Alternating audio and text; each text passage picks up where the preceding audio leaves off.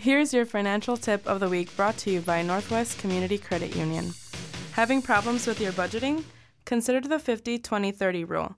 Allot 50% of your income to go towards your fixed expenses, 20% for savings, and 30% for fun.